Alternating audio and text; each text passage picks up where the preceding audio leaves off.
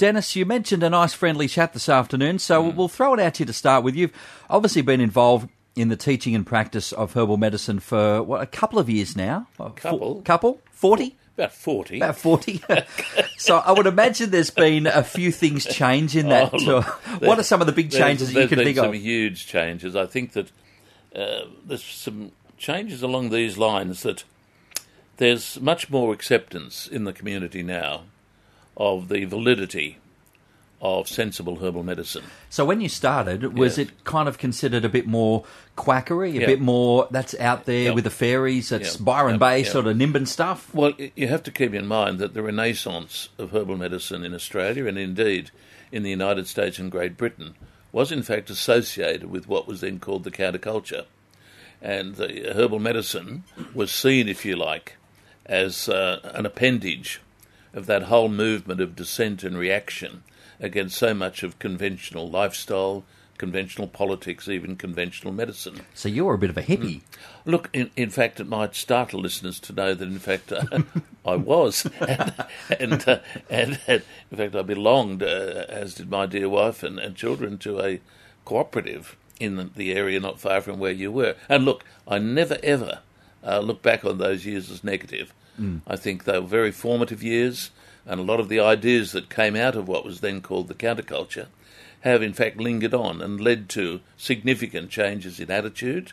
And um, it was an interesting experience. And during that period of time, uh, I became very, very interested and involved in herbal medicine, as you would expect uh, from that part of the world. And indeed, many of my first students, even when I started teaching in Sydney, both at Glebe and St Leonard's, in various colleges, many of my students would be seen as, if you like, students that had come back to the city uh, from areas that you've mentioned to study herbal medicine, but brought with them a lot of those, what I consider to be um, very gentle and interesting, unconventional, and forefront ideas. And out of that sprang herbal medicine. I I guess there always is some resistance to change when there are things afoot just off from the mainstream, isn't there? And obviously, herbal medicine went through its own period of, of a, a- adjustment and finding its place in the world. I think it did, and I think that even though I have put it as being perhaps uh, a renaissance uh, that took place as a part of a larger social and political movement, a lot of things did then happen which entrenched the credibility of herbal medicine, and one of those was the emerging science supporting the use of plant based medicine. That was probably one of the big aspects of uh, after the Second World War how herbal medicine looked at less empirically and more scientifically was shown to have validity. And that, of course, has lingered on, so that uh, modern herbal medicine today depends just as much on a chemical understanding of the herb as it does on its traditional use. And one of the things that I had a lot to do with, uh, even participating in, in uh, committees and meeting with government representatives, was to seek to give credibility uh, to herbal medicine on the basis that it had a valuable literature base, a credible scientific base emerging from the literature, which underpinned or supported a lot of the traditional claims that had been made for herbal medicine. So it's a case of, um, you know what, we've actually got some facts to back up what we're saying. course. We're not just out there just on a whim or, or on a, a theory, but we've got some data over the years to back it up. Dennis, we might head to the telephone and come back very, very shortly uh, to continue that conversation. Uh, we're heading to, uh, where are we heading to? Kahibah, and good morning, afternoon to you, Brenda. You've got a question for Dennis about psyllium.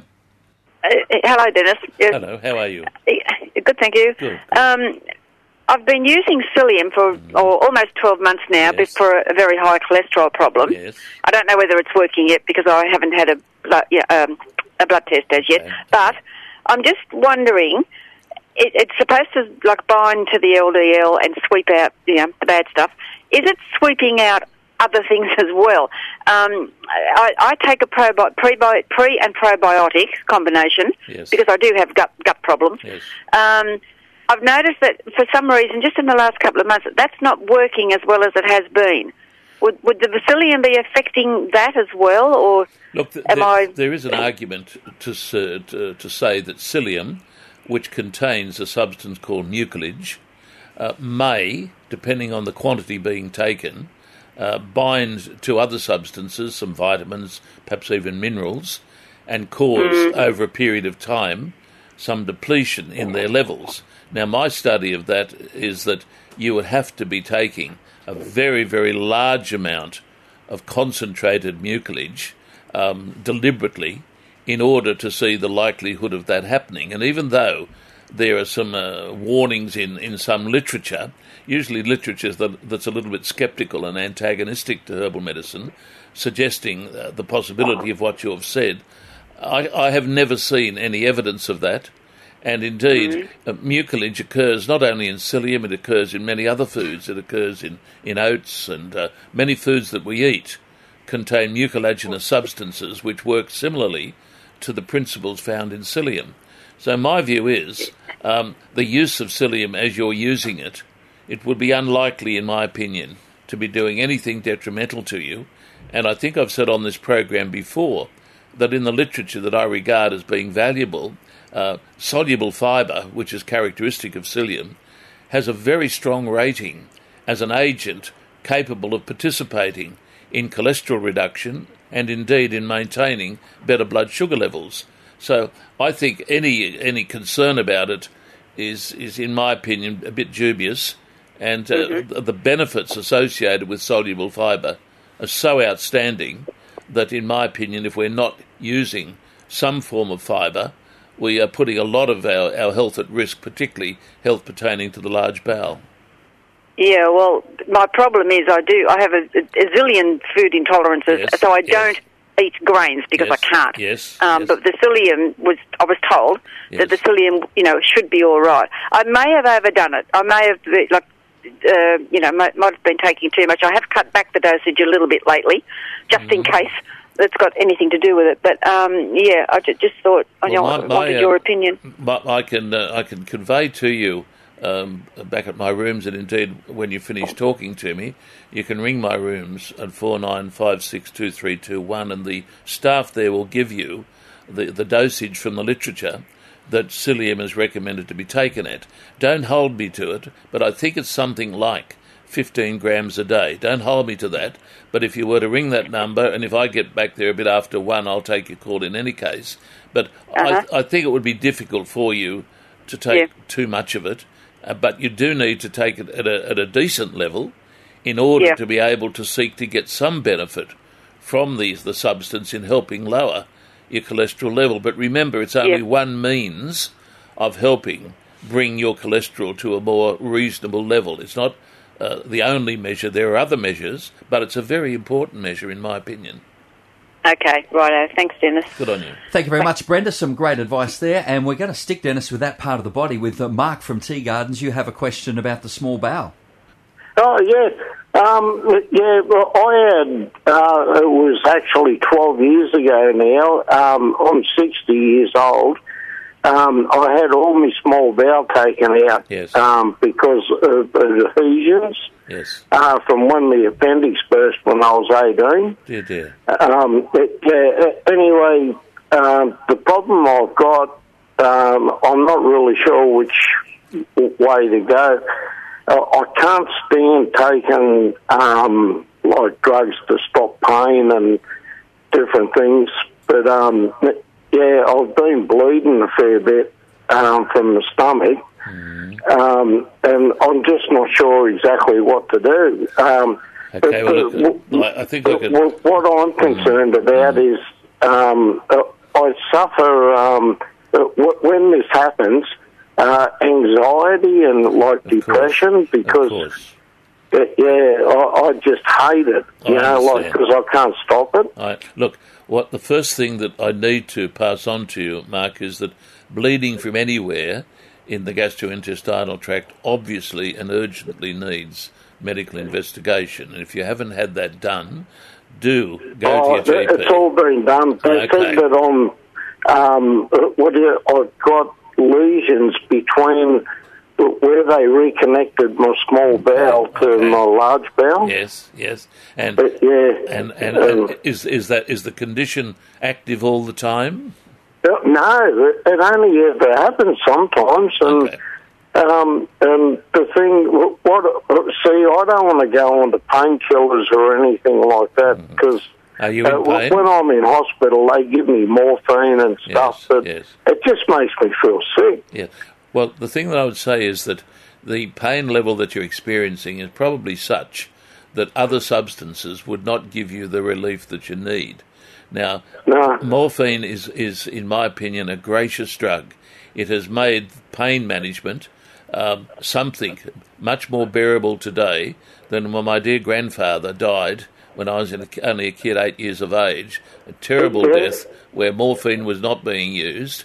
Um, I'm a bit of a fan of the sensible, controlled, understood use of that medication, which, after all, uh, morphine is, a, is an alkaloid that comes from the opium poppy. Look, if your doctors give you that, Yeah. and it's, Yeah. the, and it's the only thing that can help you, you must wear that. It's the only thing.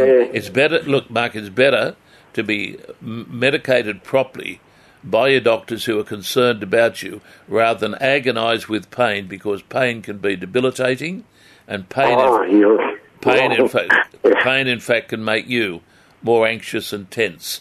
I would, I, I would, from what you've told me, it looks as though you're having very good medical care. Life is not, life is not an ideal transit. We all have our ups and downs. You are, in my Oh, opinion, probably doing pretty well considering what you've told me, and I think what your doctors are doing is as good as you're going to get. Yeah, yeah. The um, yeah. The only thing what I was really concerned about is the anxiety that I go through. Like, how do you stop it? Well, okay, this is something that your, your GP can handle, and there are medications today of varying natures which particularly take the edge off anxiety. You have a talk to your GP about that because there are substances out there that can make your life a bit bearable, particularly with your history and background and your age factor. Thank you very much, uh, Dennis. Some great advice there for Mark. Got some more calls coming through uh, for Dennis Stewart on health naturally. We'll get to those very, very shortly. And continuing our chat as well with Dennis Stewart this afternoon about the changes in herbal medicine throughout his 40 year, can you believe it, Dennis? 40 years on the job.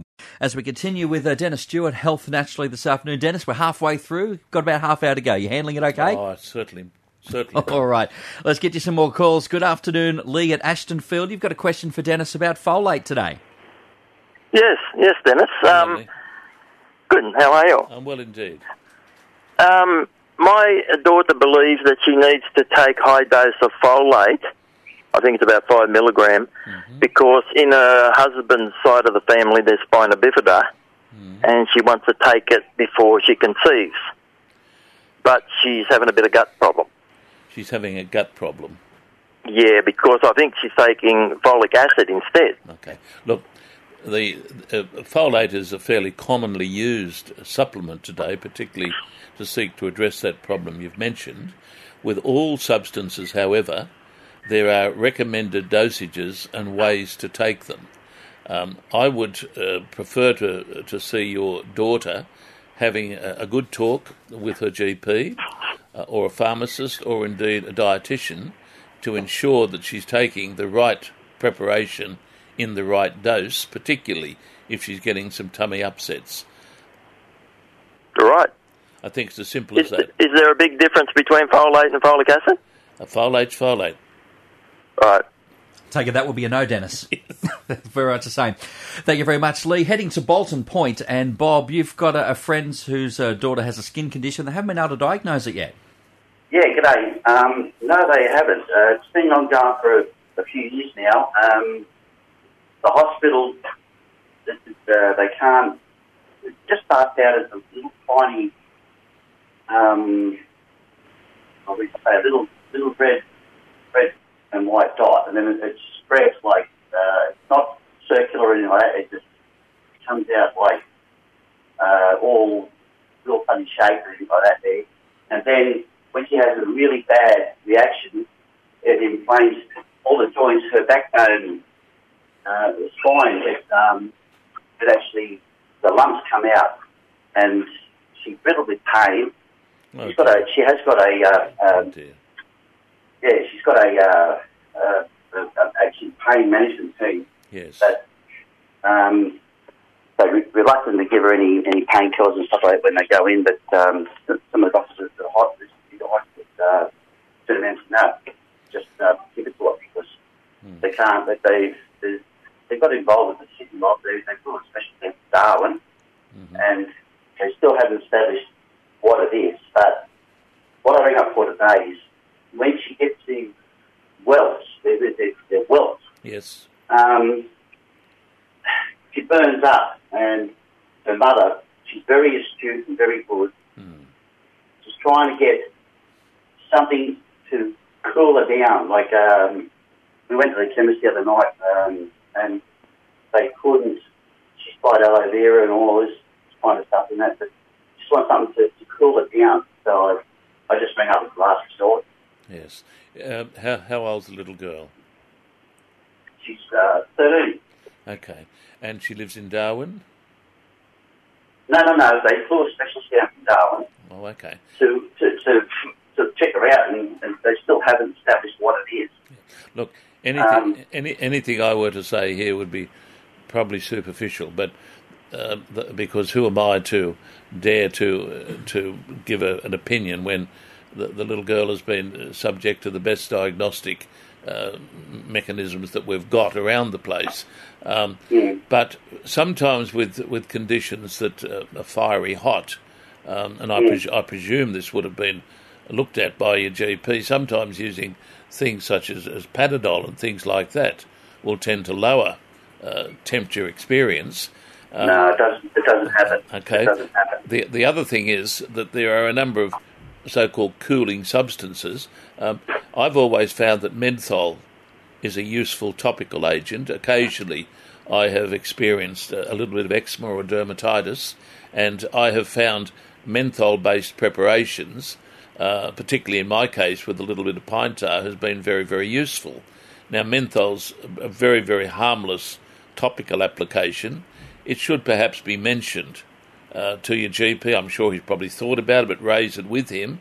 It can't harm, in my opinion. A pharmacist would be able to dispense it in, in, a, in, a, in a form that would be applicable.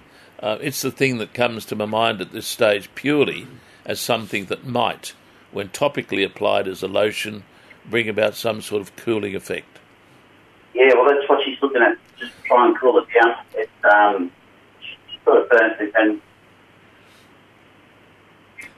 Thank you very much, Bob, and uh, hopefully they can uh, get some relief, dear, Dennis, dear. as they move Look, through skin, skin, skin conditions can be sometimes the most difficult things to diagnose and get onto, and that's why I was reluctant to even participate i- in any serious uh, opinion on it because the little girl's been subject to excellent diagnostic activity, and if that hasn't thrown up the cause, who am I? But as far as giving some relief, I come back to the point that something as simple as a menthol lotion might be useful. I say might be. And I guess, Dennis, uh, I mean, throughout your time of Mm. uh, participating in herbal medicine and your career generally over the last four decades, you would have seen, you know, just about everything come down the road. And, and, and I guess with that in mind, you would have some particular highlights that would have sort of characterised your last four decades in the industry. Look, I think there have been some outstanding highlights. I Doing think- this program, for example, Oh, and of course, and, and particularly with you, Mark, like- like an up and coming star there of the go. media. Oh, okay, fair enough. but uh, but other than that, some other actual highlights, Dennis. Yeah, look, I think one of the big ones actually, in some ways, was associated with this university, in as much that uh, Professor Clifton Elliott, who was the professor of physics at this university years ago, he retired to his little property on the Central Coast. He was a New Zealander with his dear wife um, and uh, Nairi, and they had a little farm there. And uh, he knew that I was interested in herbal medicine, and uh, he contacted me and wanted to know how we could to put it, get into herbs. And he was a retired professor of physics, interested in getting into herbs. Well, we struck up. it's a bit of a cross there. Yeah, oh, well, look, he was a remarkable man, and when we developed a relationship that was almost father and son, and in fact, we became, as far as I'm aware, the first growers commercially of the herb Echinacea purpurea on his farm in Peach Orchard Road. And I put that as being one of the highlights of my professional career, my association mm. with the dear professor, working with him to get the farm going. We ran cash crop seminars where growers came from all over the state to see how we grew echinacea And the highlight of that episode was that a gentleman from Utah, which is the heartland of, of herbal medicine preparations in the US, uh, Mormon territory, good businessmen, good ethical people. This gentleman, who was associated with New uh, um, Nupro, uh, came out and sought us out, and he went to Cliff's Farm with myself and was staggered by the beauty of the place.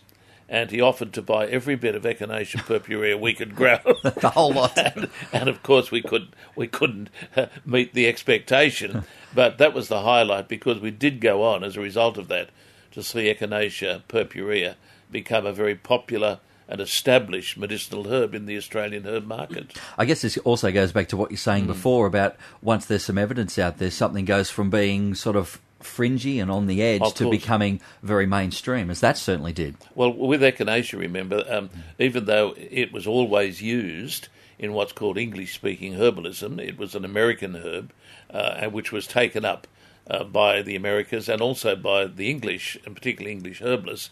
Interestingly, it uh, has been the Germans who have done most to see echinacea, the three species of it, become a very, very popular medication, even prescribed by doctors in Germany, and the literature uh, put out by the Germans in modern times, particularly based on the phytochemistry of the herb, have given credibility to the traditional use of the herb that came out of the United States. So the growing of the herb here in Australia, particularly with uh, Professor Elliott and also Greenridge Botanicals in Toowoomba, was reinforced uh, by literature, uh, primarily of German origin, uh, looking at it more in a modern day perspective and looking at it from a clinical um, phytochemical perspective.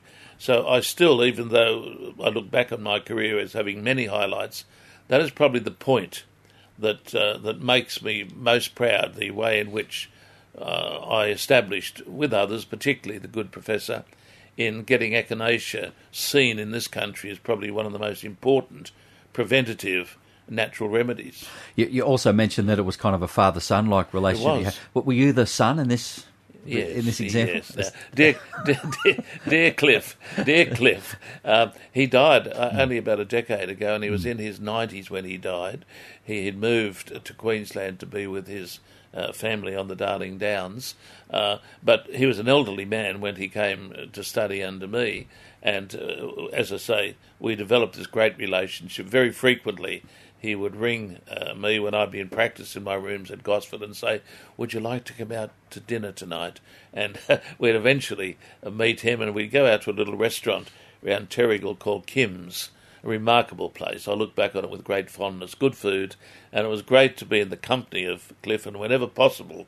We'd meet, and it was becoming very regular that we'd meet at that lovely place to enjoy the food. And of course, we tossed around some wonderful ideas on herbal medicine. He was a New Zealander, and interestingly, I say to this day, New Zealanders have got green fingers, and he and his hmm. wife proved that with their little farm on Peach Orchard Road.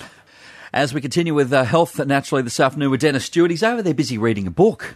Dennis, you can wake up. You've still got a bit of time to go yet. It's not relaxing I'm time just preparing for next week. Preparing for next week, yeah. A very likely story, a very likely story. Good afternoon, Rhonda at Rathmines. Now, you've got a question for Dennis. You would like to hear about old man weed, is that correct? It's old man weed. It's growing down along the banks of the Murray River. Yes. And my um, Aboriginal auntie swears by it. Okay.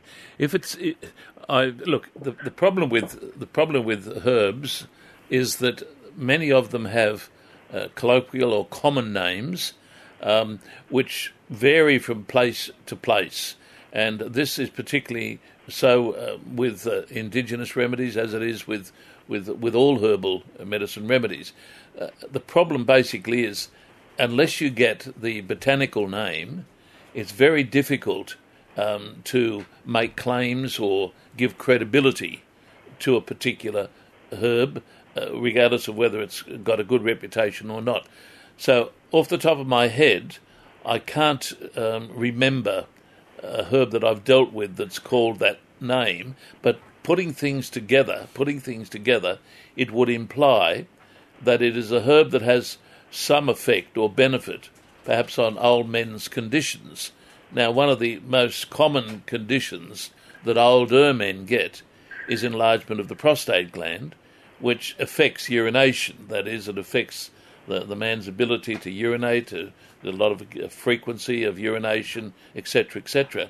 So it could be that the herb they're talking about has developed a reputation in the indigenous population for being able to assist um, in managing some of the symptoms of that condition, which the majority of males, both indigenous males and, and, and all males, will get uh, sometime in their life. Um, it seems as though it could work something like uh, the herb known as saw palmetto. Now, saw palmetto is an American herb which has a very credible reputation for alleviating that condition, which I come back to, is very, very frequently experienced by older men.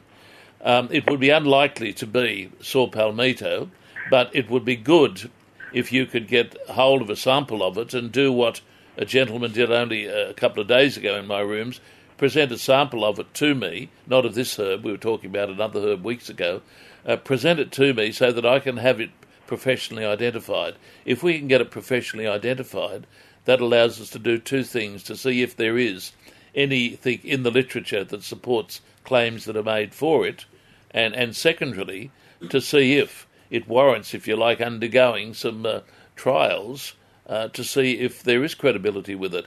It would be good if she could get, he or she could get, a sample of the of the herb, uh, preferably dried, but doesn't necessarily have to be dried. Put it in a plastic bag, send it to my rooms at 39 Alma Road, and I'll look into it for her. Some interesting advice there. I hope you got something out of that, uh, Rhonda. First, uh, nextly, uh, Pete, you're at Fern. You've got a big thank you for Dennis today.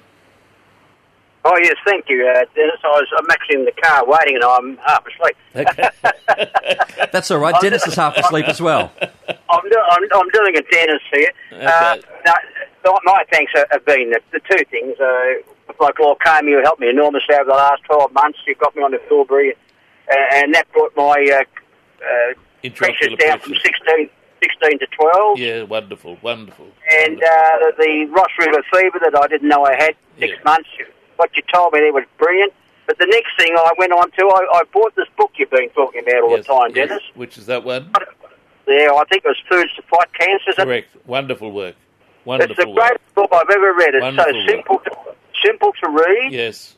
Um, I'm not quite sure the scientific signage how to go through that uh, track, but uh, I'm quite sure a lot of others would. Yes. But uh, it is a marvellous book, and it just tells you everything you should, everybody, everybody should know I about think what to eat. I think you're absolutely right, and uh, I'm glad you've got hold of the book, and I'm glad you've emphasised the point that most listeners would take up on that even though this book has been written uh, by two gentlemen with uh, PhDs, that's very high qualifications, who work in clinical situations, uh, the language is such that anyone uh, could can make their way through the book even if they're not able to understand some of the the, the, the diagrams and, and some of the minimal biochemistry that's there. I have never, and I say this, and I've read a lot of books, perhaps too many books, I have never read a book um, on cancer and the relationship beneficially of certain foods to it.